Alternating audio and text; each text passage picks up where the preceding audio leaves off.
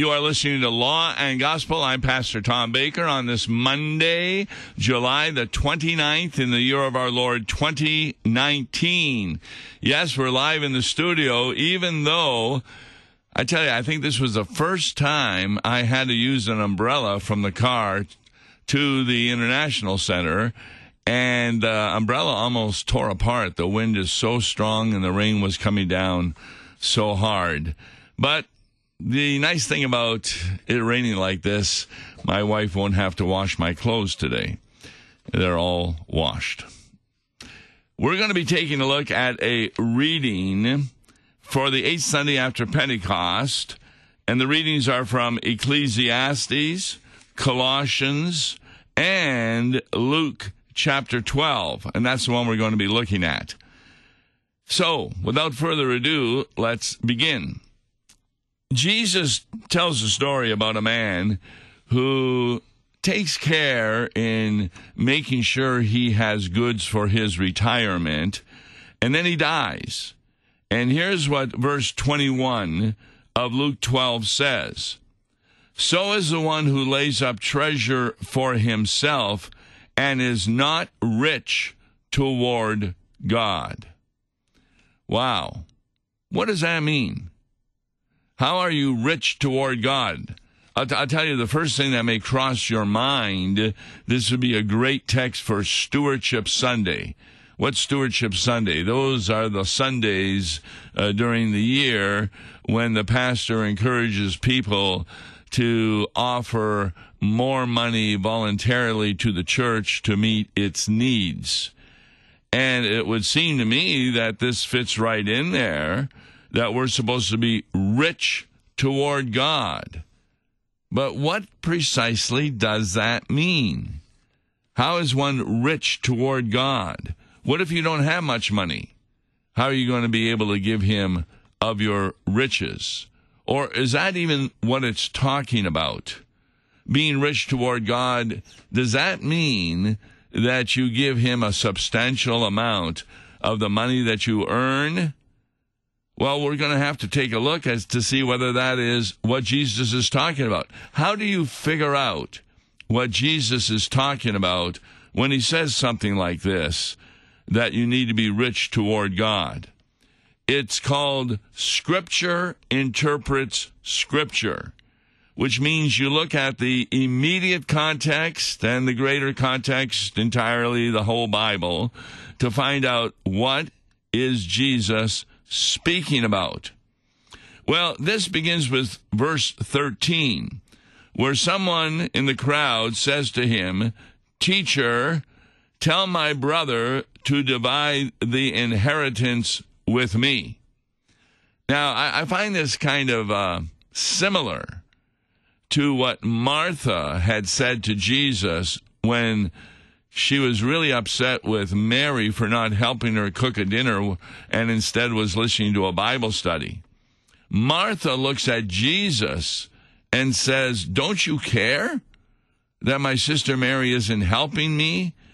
You tell her to come and help me. And Jesus reads what the man in the crowd is saying in a similar way Teacher, Tell my brother to divide the inheritance with me.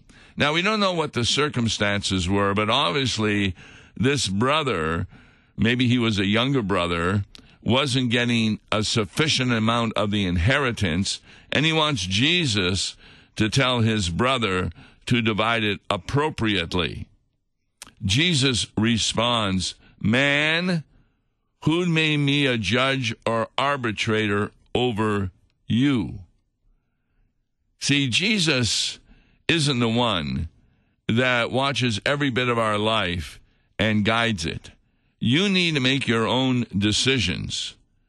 But what kind of decisions are you to make?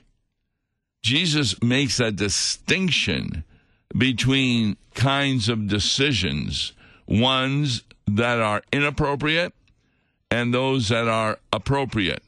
And that comes in verse 15. Jesus says, Take care and be on your guard against all covetousness, for one's life does not consist in the abundance of his possessions. You see, whether Jesus was able to read the mind of the one brother, or whether it was kind of obvious, maybe the way the brother was kind of angry at the other brother for not dividing the inheritance the way he thought would be appropriate, we're not really sure. But at least Jesus sees behind it a form of covetousness. What's covetousness? Covet is desiring something you don't have, either because you don't think it was just the way you didn't get it or it belonged to you. Covetousness is behind a lot of sins. For example, if you steal something, let's say you're at school or at work and uh, the person next to you has a desk and there's a real nice pen on it that you wish you had, and he leaves for a bit, so you steal his pen. That is really on the basis of coveting it and therefore telling God, God, you gave it to the wrong person. I'm correcting your mistake. And I'm giving it to me who should have had it in the first place. So God is against all covetousness. Now, this is really important because God doesn't look at sin just on the basis of the action or the word or the thought that may be in error. He looks at the motivation, and that's why he reads hearts. So, you may be asking appropriately to receive some money from your family maybe at the death of a parent or something, in order that you might be able to share it with others or give more to the church or something like that. You may have a proper motivation. But if your motivation is that of covetousness, then Jesus is speaking against this. Now, this is really important from a law and gospel point of view. You do not break the law simply by going against one of the commandments outwardly. You actually break the law when your motivation is sinful. Well, are, are, you saying there are some commandments that you could break and they wouldn't be sin? Sure. Uh, stealing, for example. You can steal and not be sin? Well, put yourself in the area of Nazi Germany and there are people that you're hiding from the Nazis, maybe Jews in your attic, but they're hungry. You don't have any money. And, and therefore, you may go and steal some bread in order to feed them. I do not think that would be a sin because the government wants to know where they are, and you're lying to the government saying you don't know where they are. But see, this would be a perfect example of where we obey God rather than men. We, we know what those evil soldiers want to do in finding the Jews is to put them to death. And so lying to the government would not be a sin in that particular circumstances. Now, Jesus always brings this down to living at his time. And he tells them a parable. Now, here's a good example where the word parable isn't necessarily talking about what happens in the church. This is instead of an extended metaphor, and it's also referred to as a parable, where Jesus is making a point against covetousness. And here's what he says The land of a rich man produced plentifully, and he thought to himself, what shall I do? For I have nowhere to store my crops. Now, I, I drive a lot in Illinois because I'm taking care of some congregations there. And it's really interesting driving down the highway past a lot of farms. Some farms have four or five silos that have been built uh, near the home, others have only one silo. And the only thing I can figure out you would build more silos to store the grain or the wheat or the corn or whatever because you have a lot more field. maybe than does the other farmer. Is it wrong to do that? No, it's not. Because why would you grow so much and then have nowhere to store it so that it can be used plentifully in feeding others? So it's not wrong to build more items to store crops if God has produced plentifully. But going on, verse 18. The farmer says, I will do this. I will tear down my barns and build larger ones. And there I will store all my grain and my goods. Now, up to that point, I don't see any sin. Because farmers need to make sure that whatever they're growing plentifully is taken care of, that it doesn't rot, etc. Now, I'm not a farmer, and I have no idea how all these various silos or buildings, uh, how, how they're dealt with. But here's verse 19. And you'll notice that here he's moving into motivation. Soul, he's talking to himself. You have ample goods laid up for many years. Relax, eat, drink, and be merry. Now, one of the other readings for this eighth Sunday after Pentecost is from Ecclesiastes. And you know how that starts. Vanity of vanities, says the preacher. Vanity of vanities, all is vanity. And listen to verse 18. I hated all my toil in which I toil under the sun, seeing that I must leave it to the man who will come after me, and who knows whether he will be wise or a fool. This also is vanity. And that's what Jesus does. I think he's really thinking about Ecclesiastes when, after the man says, My, now I have ample goods and I can relax, eat, drink, and be merry. But then Jesus says in verse 20 of Luke 12, But God says to him, Fool, this night your soul is required of you, and the things you have prepared, whose will they be? You see, you can't take anything with you into his graves. In fact, verse 24 of Ecclesiastes says this there is nothing better for a person that he should eat and drink and find enjoyment in his toil. This also I saw is from the hand of God. For apart from him, who can eat or who can have enjoyment? See, there is a way in which a farmer can produce plentiful, uh, keep it, and use it appropriately. But we haven't really talked about how to use it appropriately. I mean, you can hardly turn on television these days and see advertisements about retirement. A large percentage of people have not set aside sufficient funds for retirement if they're no longer working. And so the motivation behind all this is so that you can have many years of relaxing, eating, drinking, and be merry.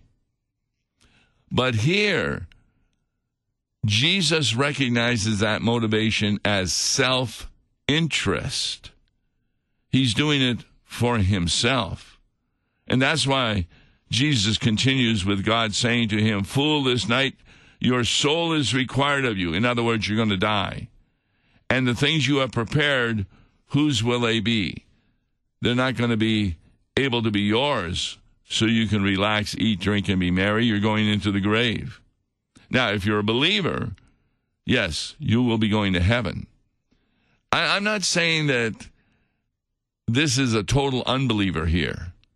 In this particular area, he does not have proper faith, not because he's building more barns, etc., to take care of all his crops, but because he's doing it for self interest.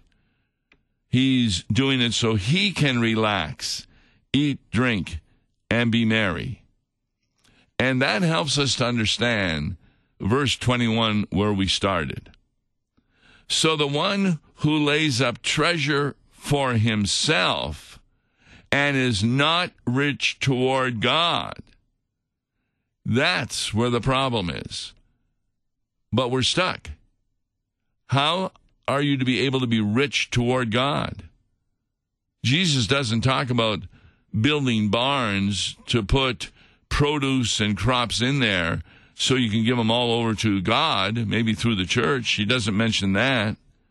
What does it mean to be rich toward God? Now, we know what it means to be rich toward yourself. You do all you can so that in your later years you can relax, eat, drink, and be merry. And that is really something out of self interest. So, what does it mean to be rich toward God? Does it mean that when you go to church, you give a bigger offering than normal? Is that how you were rich toward God? But in my congregation, I had a number of people who were on welfare. And for them to give three, four, five dollars a week. That was difficult. So, how would they hear this to be rich toward God when they don't have riches to give to God? Well, maybe we're misunderstanding what rich toward God means. And I certainly think we are. Because we need to look at it, as I've said in a lot of our Bible studies from a law and gospel perspective, not just from a commandment perspective, where it sounds like being rich toward God means you give God more money. No, that's not what it's talking about. How are you rich toward God? Actually, we have a lawyer who tells us the answer to that, even though he came to trick Jesus. It's in Luke Guess what? Chapter 10, two chapters before this one. The lawyer comes to Jesus and says, What must I do to inherit eternal salvation? Jesus says, Well, you know the commandments. And remember what the lawyer says? Oh, yes. You shall love the Lord your God with all your heart, with all your mind, with all your soul, and your neighbor as yourself. Jesus responds, Do this and you will live. The problem with the lawyer is he knows what the commandment summary is, but he doesn't understand it. Because even though he said, and love your neighbor as yourself, it's very clear that he has no love for Samaritans. Because that's what Jesus does. He tells him a story about a, a Jew who is attacked by Samaritans and is helped out not by a priest or a rabbi, but he's helped out instead by a Samaritan. And at the end, Jesus even asks the lawyer, Who showed mercy? And the lawyer can't even say the word Samaritan. He says, No, the one who helped him out. There's all law, there's no gospel in that story of the Samaritan because Jesus is answering the question, What must I do to inherit eternal life? And Jesus is making the point, Well, because you're a sinner, there's nothing you can do. Because everything you do also is filled with sin. Because Jesus is looking at the motivation, not just the action. So this helps us to understand Jesus is talking about the difference between selfishly laying up treasure for yourself in contrast to being rich toward God. How are we rich toward God? Well, the lawyer gave us the answer. We're to love our Lord our God with all our heart, our soul, etc., etc., and our neighbor as ourself. To be rich toward God means that we're helping out the neighbor. And that doesn't matter if at church in an offering you give $500 a week or you give $3 a week. It doesn't matter the amount.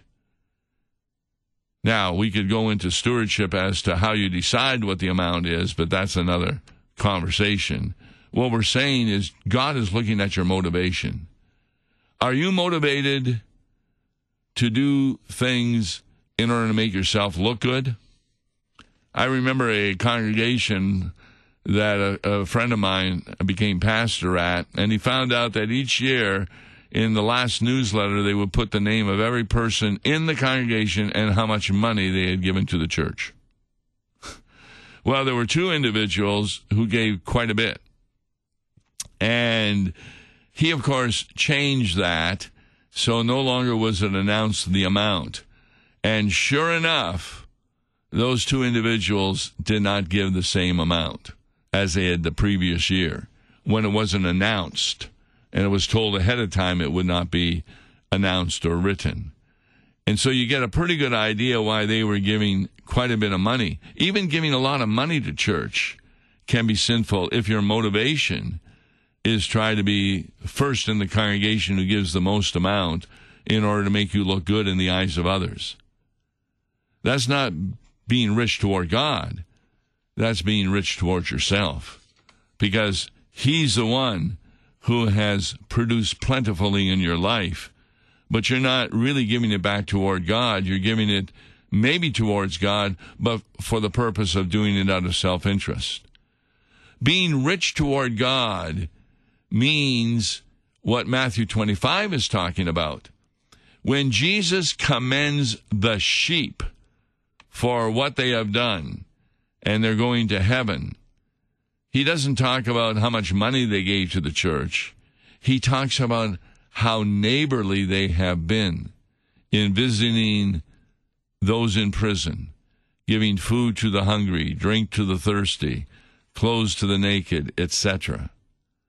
This is really important to understand that being neighborly is being rich toward God. But how many of us break that all the time? We may be angry with our neighbor because when he cuts the lawn, he doesn't collect the grass, but it blows on over onto our driveway and makes our driveway all grassy.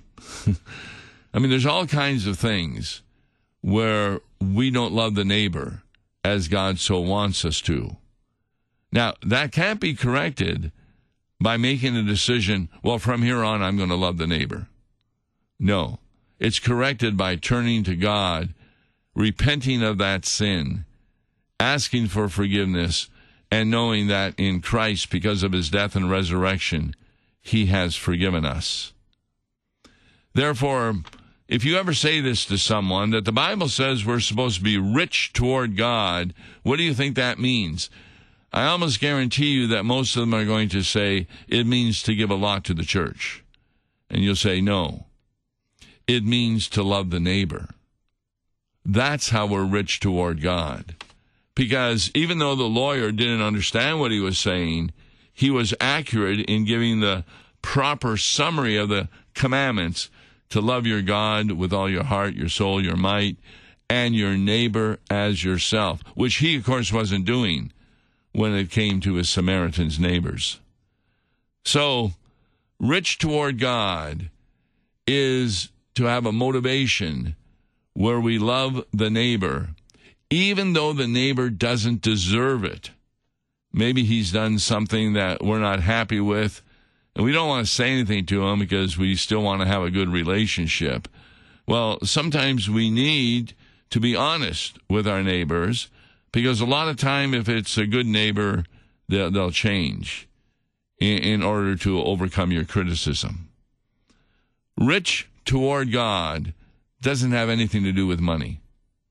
It has to do with what kind of motivation we have towards not only God, but also the neighbor. Because God has given us much. He has plentifully provided us with produce. And for us to set it aside to make sure we take care of ourselves rather than also our neighbor. That's what Jesus is getting across when he says that we are to be rich toward God. On tomorrow's and Gospel with Mark Smith, we're going to be taking a look at a hymn, and it was actually written by a fellow classmate of mine. And so we're going to talk a little bit about that, and then take a look at the hymn, which is Gracious God, you send great blessings. And I can understand that's the hymn for this Sunday. I'm Tom Baker. Till tomorrow, God bless.